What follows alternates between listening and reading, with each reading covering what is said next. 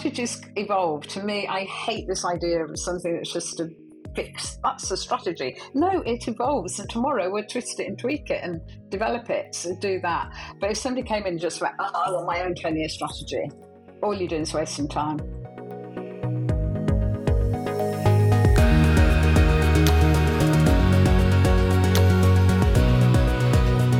Hi there, this is Ben Morton, and you're listening to the Ben Morton Leadership Podcast. It's the weekly show that brings you inspiring interviews with senior leaders and genuine subject matter experts, all designed to help you be the best leader that you can possibly be. It's my gift to you, and it's totally free.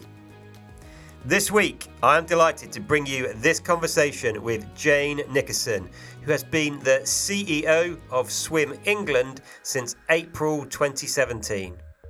One of the most interesting parts of this episode is focused on one of the age old leadership debates.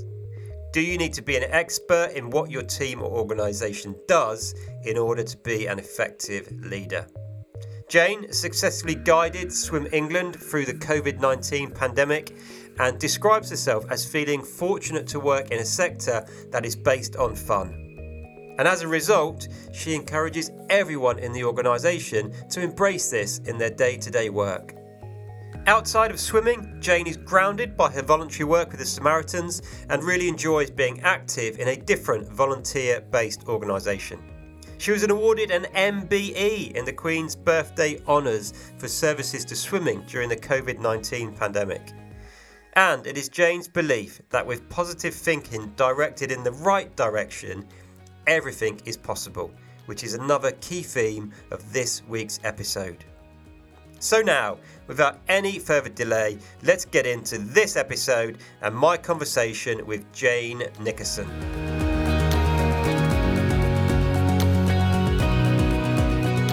Jane, a very warm welcome to the podcast. It's great to have you with us today. First of all, how are you?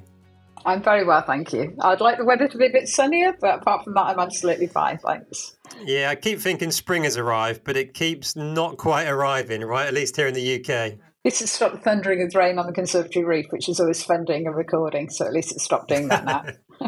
well, let's hope it stays that way. But, uh, so, Jane, you spent the first 20 years of your career, I believe, working in the hospitality sector, mostly in sort of the hotel sector before then moving across to, I guess, professional bodies and the, the third sector, where you're largely lead an organization of, of volunteers, right?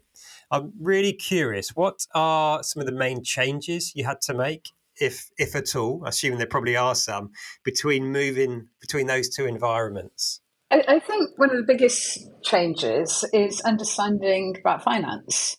Because in the hotel industry, it was about making money, completely about making money, giving great service, but in return for that, it was about money in the bank off to the shareholders.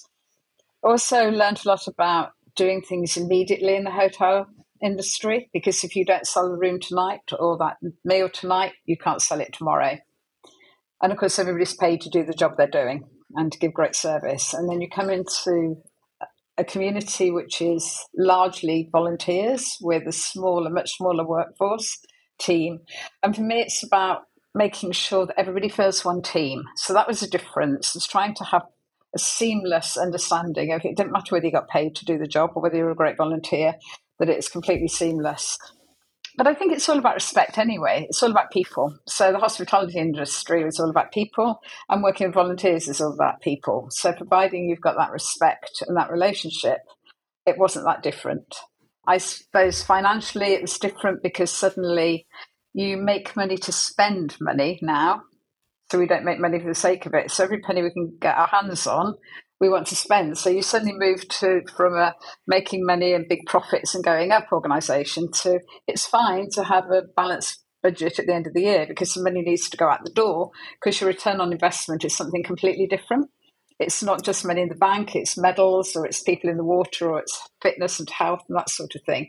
So they were the main differences I think I found from moving from one type of industry to the next. So do you think your let's say financial acumen or your ability as a chief exec to really understand the the numbers is that is that even more important sort of when you're running a professional body or working in the in the charitable sector, or, or is it essentially the the same? Is your view that kind of if you're a chief exec you really need to un- understand the numbers regardless? Yeah, you've got to know the numbers, and you've got to know your numbers quickly. I think I always like what I call the quick and dirty accounts. Where am I at the end of the month? Uh, especially in a spending organisation, because in a way, it's harder to turn that tap off. So if you're in a, a, consumer making money to give the shareholders and the money's sort of coming quite as quickly, it just means that shareholders probably not going to have the money in the pocket at the end of the year, as long as you've got enough to cover costs. In a spending organisation, if you can't balance what's coming in against what's going out, it's a much quicker deficit.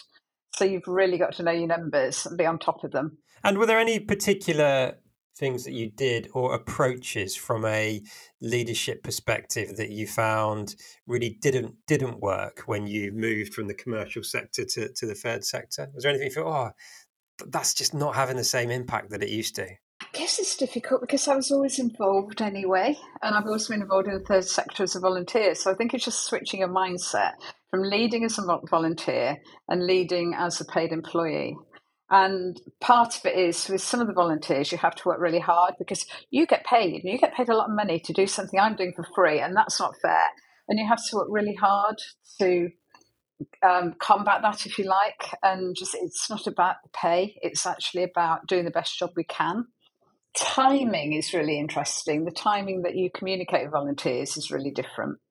Probably wasn't such a culture shock to me because hotels are 24 7 but imagine if you come from more of a nine to five environment and suddenly you've got this whole world of volunteers who do their day job nine to five and they want to talk to you at nine o'clock at night because that's when they're doing the volunteering. That's when you get some tensions. So we've had to work really hard with our volunteers and our team to say respect each other's space, respect when each other works, but also to shift some of the time patterns of my team that work with me and say to them, split your day into three. And if you're working evenings, because that's when you're communicating and you're with your volunteers and things, take the morning or the afternoon off. I don't care which, don't need to know which, but don't work all three. Split your day into three and you you work it out what you're doing. And that's worked really well for us, the team working a third, a third, a third days. I'm really curious about that, and it, it's great that you say it's working really well. Like, how long did it? Do you think it took for that to start work, working really well? Because I think people very much have a mindset, don't they, that nine to five, Monday to Friday, or nine to six, whatever, is the is the working day. And I was talking about this recently on, on the show with Simon Ursell, who was part of the UK trial into the four four day working week, mm-hmm. and just how hard it is to shift our mindset. And if it's two o'clock on a Wednesday, let's say, and we are not at our work desk working, we can really start to feel like guilty and that we we should be. So I'm curious, like what that what that actual journey was like to to get people to the point where they felt felt comfortable doing that. It's depending on the department, and the departments and the teams that work very closely with volunteers really took to it because it helped them. But then we had to work that through with the more office based staff in the service departments and who were, well, they're not here. I need to speak to them. They're not here and things. And there was a little bit of resentment there. Okay, it works for all of you. I don't care whether you're in finance. I don't care if you're in PD or whatever. You work the hours that suits. Get the outcomes out there make sure the job gets done. But if you go off now and have your nails done for an hour and a half, I don't care as long as the job gets done. And I've got a great team now, and they will, they've got lots of them have got children, lots of them got families, and they do the school runs and they pick the kids up. But the number of people that are back on their email in the evening when they've fed the kids and the kids gone to bed, and they just clear things up in the evening because it suits them. And I don't like that. I have this personal thing on emails where it goes, My working hours are so and so, and I don't expect you to respond. I don't like that in writing because for me, we should just respect each other's time. And emails aren't instant messaging. Don't yeah. expect that instant response. Yeah. So have you? It takes put, a while. yeah, I can imagine. And have you put in place some sort of core hours to make the facilitation of meetings kind of work, or again, is it just a very grown up approach and you just you make it work without having to sort of set those guidelines? Yeah, it's a grown up approach because each team's different and each team almost finds their own way. And also, post COVID, a number of fairly senior people decided to reduce their hours. They've been on furlough, they didn't want to come back on five days a week. So I've got quite a number of senior people on four days a week. So they've had to work out between them how they cover that, how they then cover meetings, how they all come together for meetings and don't fall into each other's days off, or how they cover each other on holidays. And we leave it to them to do it because at the end of the day, they want to get the job done. So if they have the choice of when they do it, it actually makes for a much more productive workforce. In fact, honestly, Ben, I get a lot more out of them doing this than if I chain them to their desk for eight hours a day. Uh, yeah, I, I, I love that. and it just, there's so much evid- evidence, like hard research evidence, so many individuals, CEOs like yourself talking about getting so much more product productivity out of people when they start to move away from the from the nine to five. It's yeah, there's overwhelming amount of evidence which again to Simon Ursell's point, it came on the show before. He said, like, I'm not telling everybody that they should adopt a four day week. He said, I think the question is, is the way that we're currently working the most productive way, uh, the best way for the organization and and for the individuals? I think in some cases it, it will be. I think in many cases probably it, it won't be. And there's different ways of of doing things. It has to be what suits each each person, each organisation. I'm not sure our volunteers would be very happy if all our staff went four days a week. Though I think that would be a bit of a a bit of a little bit of resentment there. I think we probably have to juggle that one round a bit. yeah.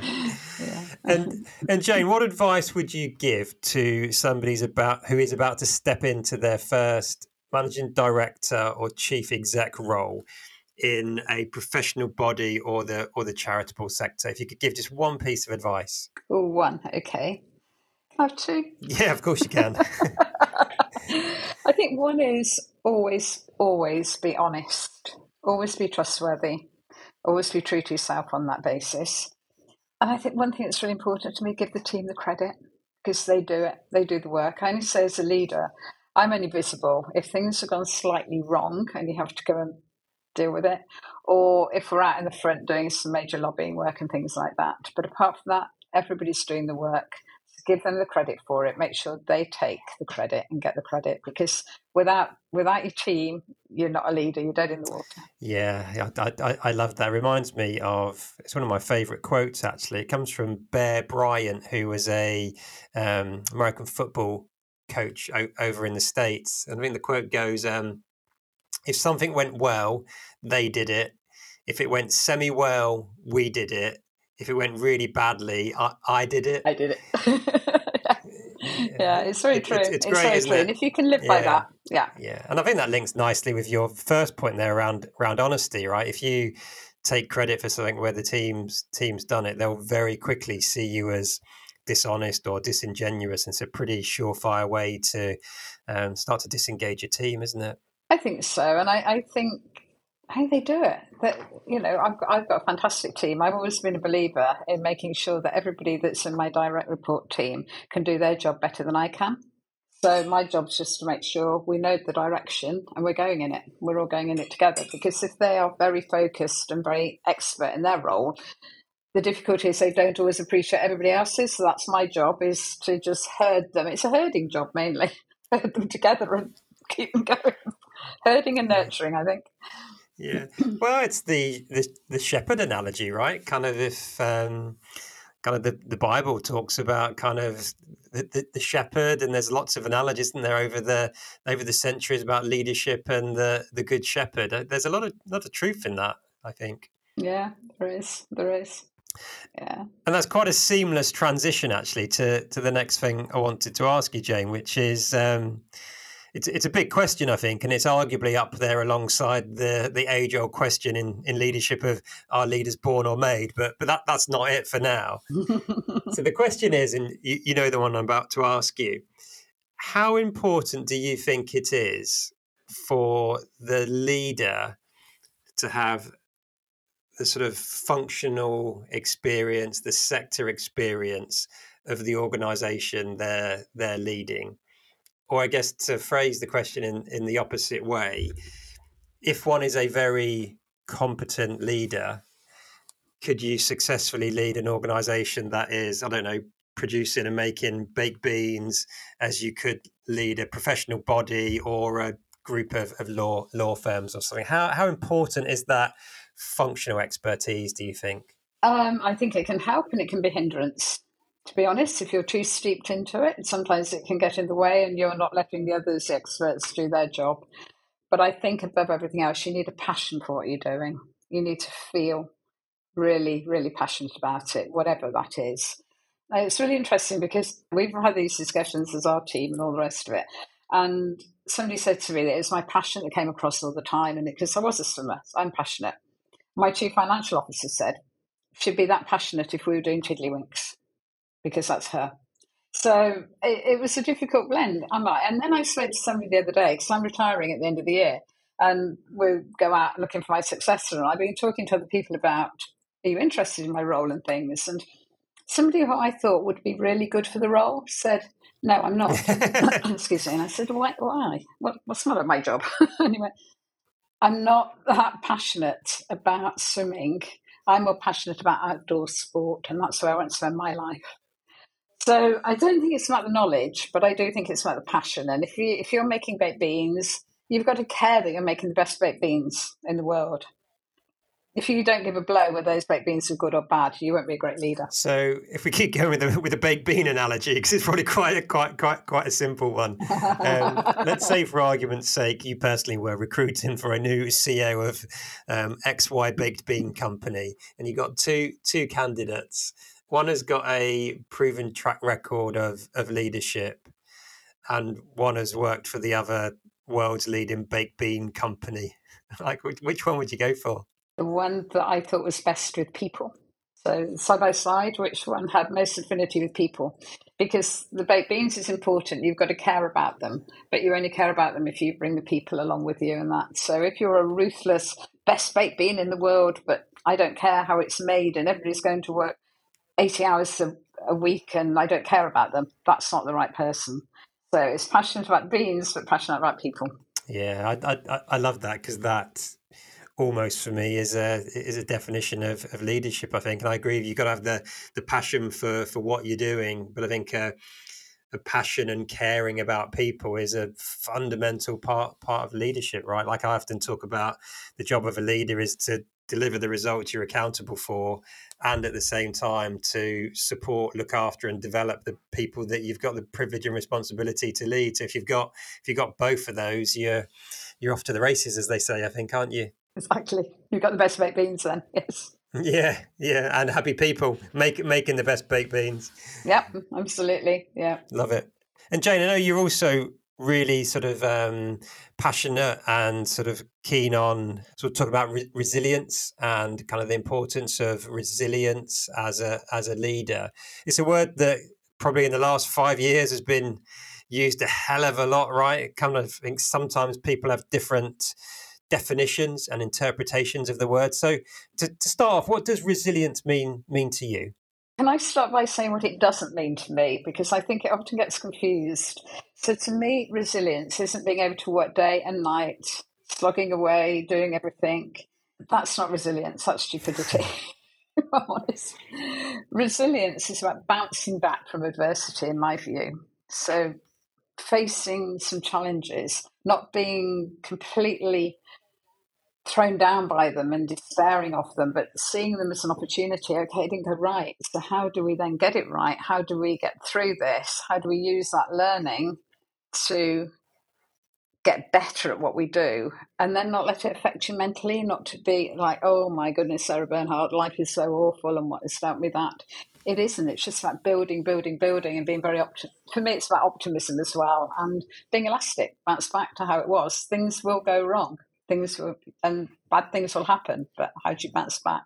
Yeah, and what are some of the then some of the strategies that you have personally used to bounce back and, and stay stay resilient? Because I'd imagine running um, the organization that you do, kind of COVID must have been particularly challenging, right? When swimming pools were shut for many months, probably a couple of years on on and off. Like I was on the the receiving end of that, being the parent of a very keen swimmer. Like COVID was the longest in my daughter's 11 years that she's ever ever not swum. But that must have tested your resilience and, and that of the organisation, right? Uh, I think so. I think for me, it's like finding solutions. So I can't bear sitting there going, "Oh my goodness, the pools are closed, the members can't do anything, whatever." It's about working to find solutions. So my job out there was just to keep hammering governments of, yeah, why is the pool closed? It's full of chlorine. You know, you're opening the pubs and you're telling me my changing rooms are a problem. Well, look at the pub loos for goodness sake. You know? so.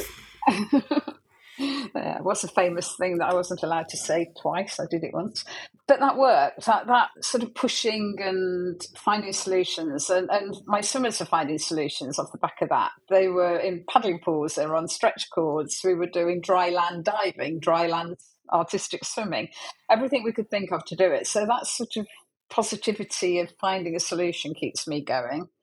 I think I'm a mother's daughter.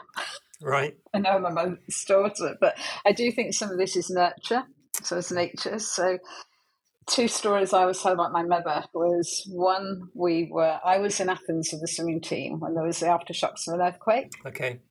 And she was at my sister's and my sister's phone wasn't working. So I could hear her, she couldn't hear me. My sister was very clearly saying to my mother, if you go upstairs on the upstairs phone, you will hear her. No, she's having an earthquake, she'll phone back when it's over. Okay, I wasn't going to die in an earthquake. I was just going to have an earthquake and phone her back. It'd be fine. and then I was with her when we were in Hurricane Andrew in the Bahamas. And they made us go into an underground banking room all night while the storm was raging. And my mother wasn't not happy about this. She tried to fight her way out of it, but they were very insistent. They won. Right. We came out the next morning and she said, Oh, what's the problem? So I said, Oh, that palm tree's a bit upside down and we haven't got a roof on our bathroom. And she went, But we'd have been in the bed and that's fine. so yeah, I think some of it is is nature, and nurture, and all the rest of it. But um, it is to me, it's just about having a positive attitude. And then when things do get a bit rough, I go swimming or have a bath. As soon as I get back in water, I'm okay. Brilliant.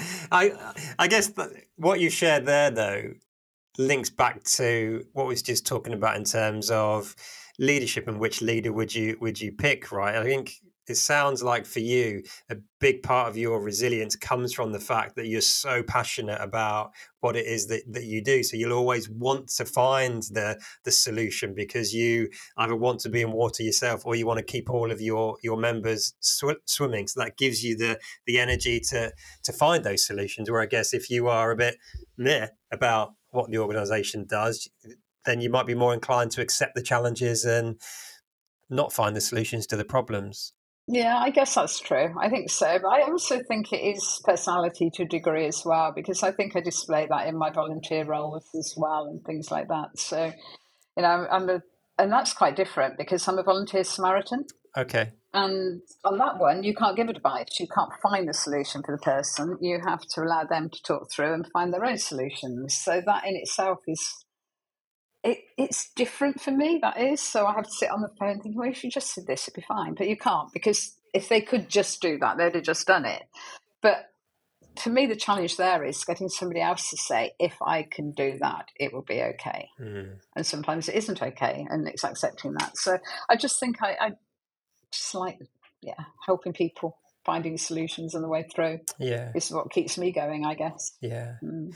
I'm curious about your Samaritan work, Jane, do you how much do you find sort of you carry forward into your day some of the the conversations and the the, the thoughts that you've you've had? Um, and are there any particular strategies you have to use to sort of almost compartmentalize and, and, and move on which i guess links links with res- resilience? Like what does that look like for you? Because i think it's really admirable admirable anybody who works with the samaritans but i always wonder like what what burden people carry who who do that?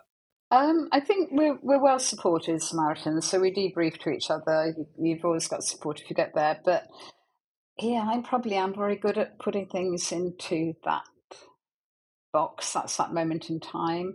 That's that person. But I come out here, and I suppose because I have got a great life, I'm very grounded. I am very fortunate. I'm very lucky, and because of that, I can cope with other people's lives not being so great and not letting them bring me down.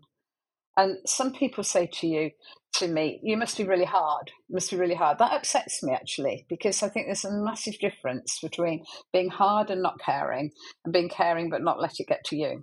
I think there's a huge difference. It's hard to describe it to people, but I think it's that difference that keeps me going on everything. Yeah, but the whole thing about the being shut was horrendous.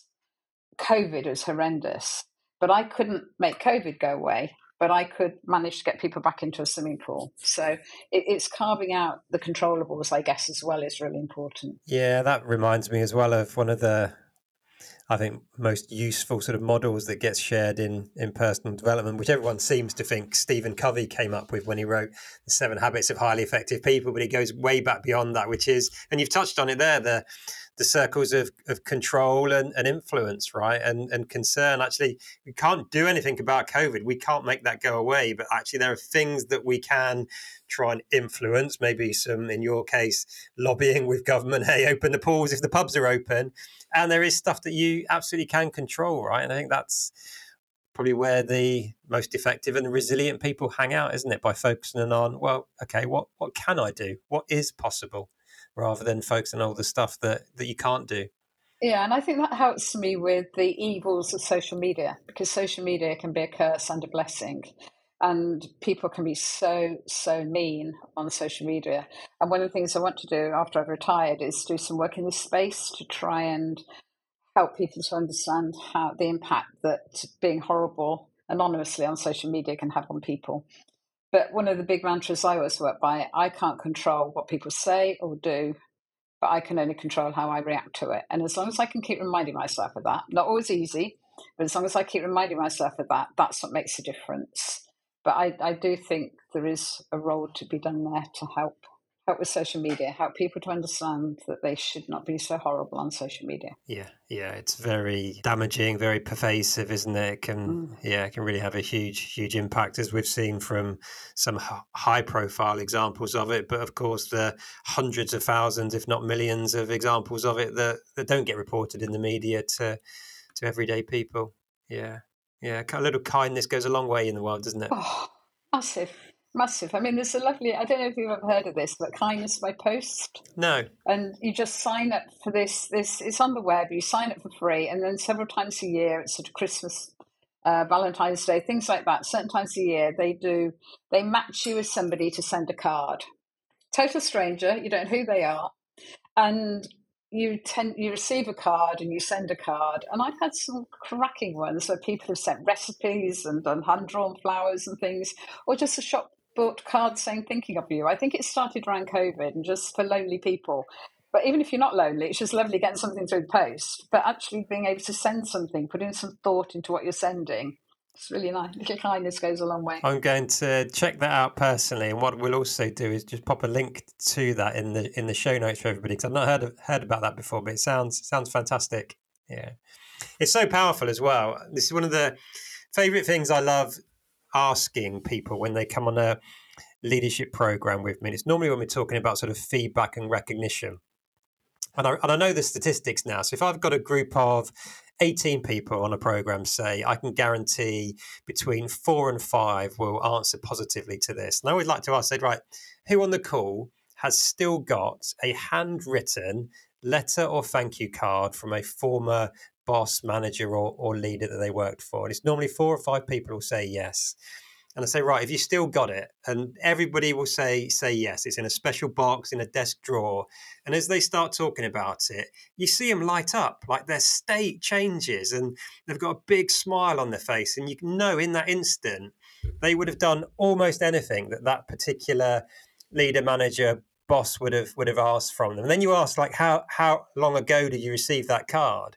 I mean, the longest I've had or the oldest card that someone's got is 20 years and they've still still got it. But it's just the to the point around social media as well in a largely digital world. It's just so novel and unique and nice isn't it when something lands on the on the doorstep? Because it's the the thought and the attention that you know has has gone into it rather than just typing a quick email on a friday say hey thanks for a great week jane. You, you're a star. It's it's just different isn't it? Yeah it's very different. I've still got one from a college lecturer Wow. My English college lecturer, yeah. and out of politeness, I won't ask how old that is. It's old, but it was only a few words as well. It was just a quote from the Tempest: "Be free and fare thee well," and uh, it just summed everything up. I think to me from her. Yeah, it would be forty years. Wow. There you go. That's my that's my new new oldest note I can sure I can talk yeah. about. Yeah. um, Jane, a couple of my regular quick fire questions to finish, if we can. What would you say is the one book that has had the greatest impact upon you? Or to ask it another way, as I always do, one book that you find yourself gifting or recommending the most? The book that means the most to me in my entire life is Merry Mouse because it was my first book. and I managed to track down. It's a little strip book, and I managed to strip, um, track down a copy of it in an antique bookshop in Hay and Wye, and bought it. So that, that's where my love of reading came from. Now I read probably a book a week. So what's the one that resonates, favourite, whatever. But one that means a lot to me is oh my gosh, Islands of Abandonment. And it just, it's not a novel. It's a book about all the abandoned places where they've been abandoned through through man, through war or through a nuclear disaster or something, and then how nature is reclaiming them. And nature is coming through, reclaiming these really abandoned areas, war zones, a place where hotels are still in place but completely empty because it's just a strip of land and a no man's land between two warring nations but nature's coming through, animals are coming through, and that. And the strapline of it, I think, is really lovely because it, it's the most precious hymn to resilience, is what somebody's called it. Most precious hymn to resilience, and it's just about how nature will come back um, through adversity. Yeah, love that. And the final quick fire question always have to caveat this with other than your mobile phone. What would you say is one item that if it were to be lost, stolen, or broken, you'd immediately find yourself going out to replace? Notebook and pen. I write. I, I still use a fountain pen. I still write a lot. I write every day, and I always have a notebook in my pocket. Thoughts, memories, quotes, something that happens when I'm walking, and thoughts that come into my head. Keep a little diary every day. So yeah, it'd have to be my notebook and pen. Yeah, that's so interesting. That is probably the most common answer that the MDs really? and CEOs who come on the show share. Yeah, there's a. I'm noticing. I, I quite often say this on the show. There's a real. Um, a, trait, I guess you would call it, for um, senior leaders loving like traditional, good quality stationery and a notepad, notepad and pen. Love it, love it. Yeah. Brilliant. And that what a wonderful place to to wrap up this conversation in this episode, Jane. Thank you so much for for your time today. Uh, really enjoyed enjoyed chatting to you. As I said before we recorded, as a um, parent of a uh, daughter who's recently getting into competitive swimming, it's been really really interesting to to talk to you and and connect with you. And thank you for all the years service you've done to swimming in the UK. Thank you very much. Thank you. Thank you, Ben. And thank you for the opportunity. I've really enjoyed it. Thank you. There you have it, another episode done, and I hope you got value from it as always. I'd love to know what you thought of the episode and whether or not it resonates with you, so do connect with me on LinkedIn to let me know what you think. I'm on there as Ben Morton Leadership, or you can click on the feedback link in the show notes. And whilst you're in the show notes, do remember to sign up for my free 10 for 10 leadership program to help you master some of those basics of good, effective leadership. And before you go, can I ask just one thing that will take just a couple of minutes of your time? Wherever you happen to be listening, please could you rate and review the show? It really does help. It enables us to keep the show going it enables us to attract more and more guests, and it gives me the energy and motivation to keep producing the show for you with my team. Other than that, that's it for this week, folks. Look after yourself, look after those you've got the privilege and responsibility to lead, and as always, lead on.